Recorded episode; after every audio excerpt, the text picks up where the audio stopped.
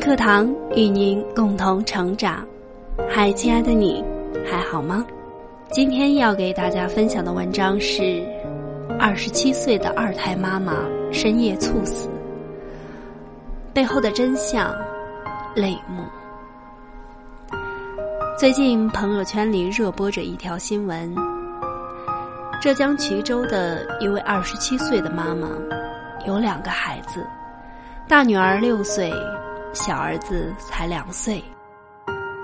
晚上照顾完两个宝宝休息后，他像往常一样躺在床上刷手机。第二天早上，家人发现躺在床上的他已经没有了温度。法医鉴定，该女士是因为通宵玩手机而引起的过度疲劳，突发心源性疾病猝死。新闻出来后。一些人态度冷漠地指责二胎妈妈不注意休息、熬夜玩手机，但是背后的真相又是如何呢？这位妈妈手机屏幕最后的定格是在淘宝毛线类商品的页面上。她的丈夫说道：“她是想买合适的毛线给娃打毛衣。”熬夜玩手机固然不对，可这位妈妈半夜看手机也是因为惦记着给孩子买毛线、织毛衣。一个等两个孩子都睡了才有自己的时间，为孩子拼尽了全力的妈妈，为什么家里人没有考虑一下减轻二胎妈妈的负担？为什么有些人不理解二胎妈妈？半夜刷手机的真相。这条近期被热议的新闻，其实已经是早两年的旧新闻，在朋友圈又得到了许多妈妈们的关注，是因为她的熬夜理由戳中了许多妈妈们的痛点，让人泪目。知乎上曾有个问题：为什么那么多妈妈喜欢熬夜？有位妈妈的回答令人深思：我喜欢熬夜，是因为只有深夜的时间才完完全全属于我。我不再为孩子、家庭和工作忙碌。我也知道熬夜不好，但我终于有时间做点我想做的事情了。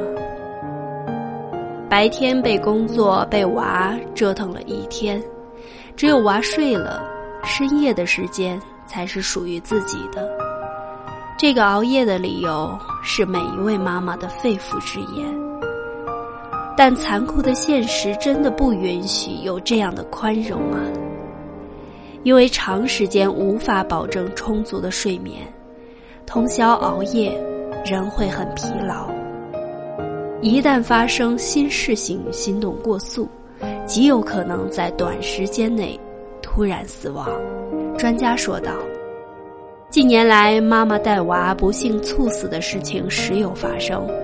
然而，不少宝妈们在看过新闻后，总是抱着惋惜和心痛的态度，自己赞同熬夜是种不健康的生活方式，但又无法拒绝。时间一长，又慢慢淡忘了。其实，生活中有很多的隐患。”很多时候都是由于我们的不在意、不在乎。妈妈们熬夜的背后，总是隐藏着各自的辛酸。只是作为宝妈的你，是否关心过自己的身体？是否为此而尝试改变呢？妈妈熬夜的辛苦和无奈，做过妈妈的人都能深刻体会到。看看网友妈妈们内心真实的反馈。阿飞说：“作为宝妈的我，见过这个城市所有时间的天空。”向日葵的微笑说：“知道什么叫婴儿般的睡眠吗？晚上睡了不到一个小时，宝宝就开始哭，接着不光喂奶，还得换尿布，哭完再哄哄，半个小时过去了。”然后我再睡，睡了半小时，宝宝又要醒了，又要喂，折腾一晚上，我怎么睡？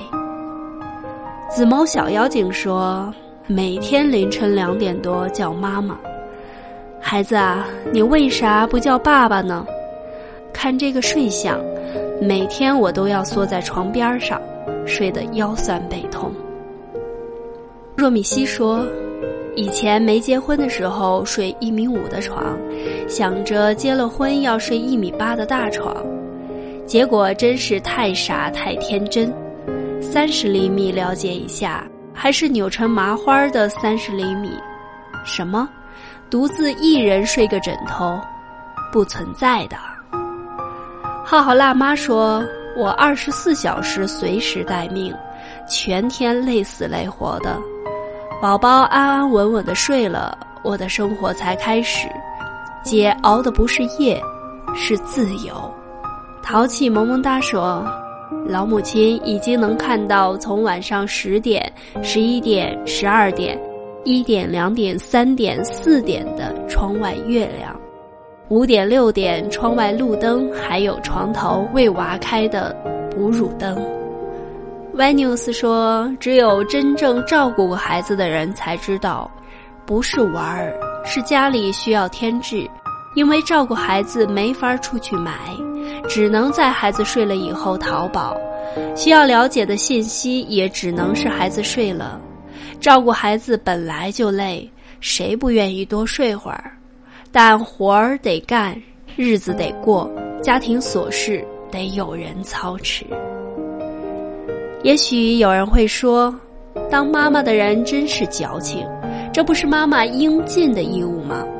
说这些话的人肯定没有亲身体会过当妈的辛酸。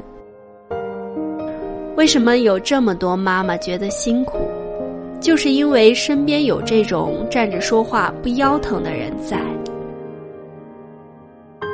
这种人就是雷打不动的孩子他爸。不管你晚上起来多少次为孩子喂奶、换尿布，孩子生病的时候，甚至要整晚抱着量体温、喂药、擦汗，孩子的哭声此起彼伏，身边的人还能打着有节奏的呼噜与周公会面，让你恨不得把他一脚踹开。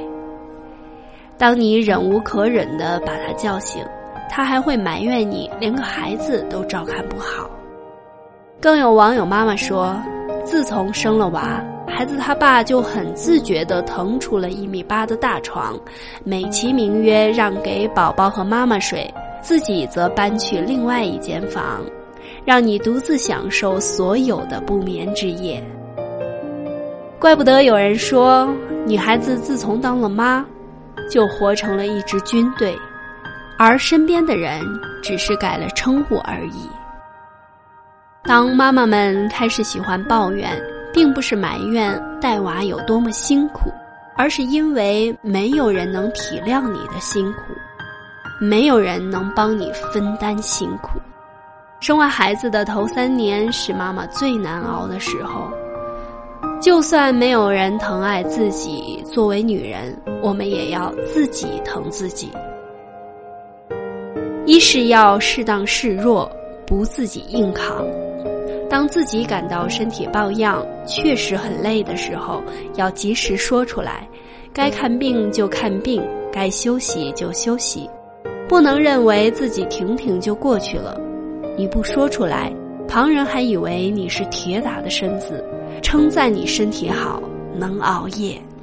二要抓住空隙，注意作息。很多宝宝日夜不分，作息颠倒。即使在白天，全职妈妈也可以和宝宝保持同步的睡眠。等宝宝睡着的时候，妈妈也适时的休息，缓解疲惫的身体和心情。三是为自己找一个帮手，有条件的家庭可以请个阿姨，帮你分担照顾孩子的重担。如果条件不允许，生孩子前就必须先和老公、家人商量。让他们适时的予以帮忙，给自己一些喘息的机会，独处的空间。四是培养宝宝独自睡觉的能力，不要让宝宝养成必须抱着或者触碰到妈妈才能睡着的习惯。睡前可以和宝宝一起听故事、听音乐，营造安静的睡觉环境。即使宝宝在半夜呻吟或哭闹，也不要马上起身抱起，而是先用温柔的话语哄睡，过几分钟后再拍拍宝宝，最后实在不行再抱起宝宝，减缓宝宝焦躁的情绪。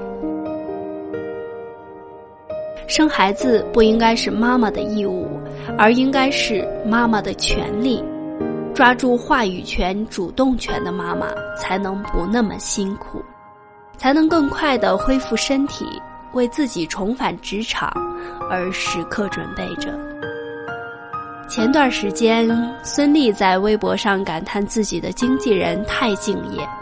我的经纪人今天凌晨生了一个八斤三两的大胖小子。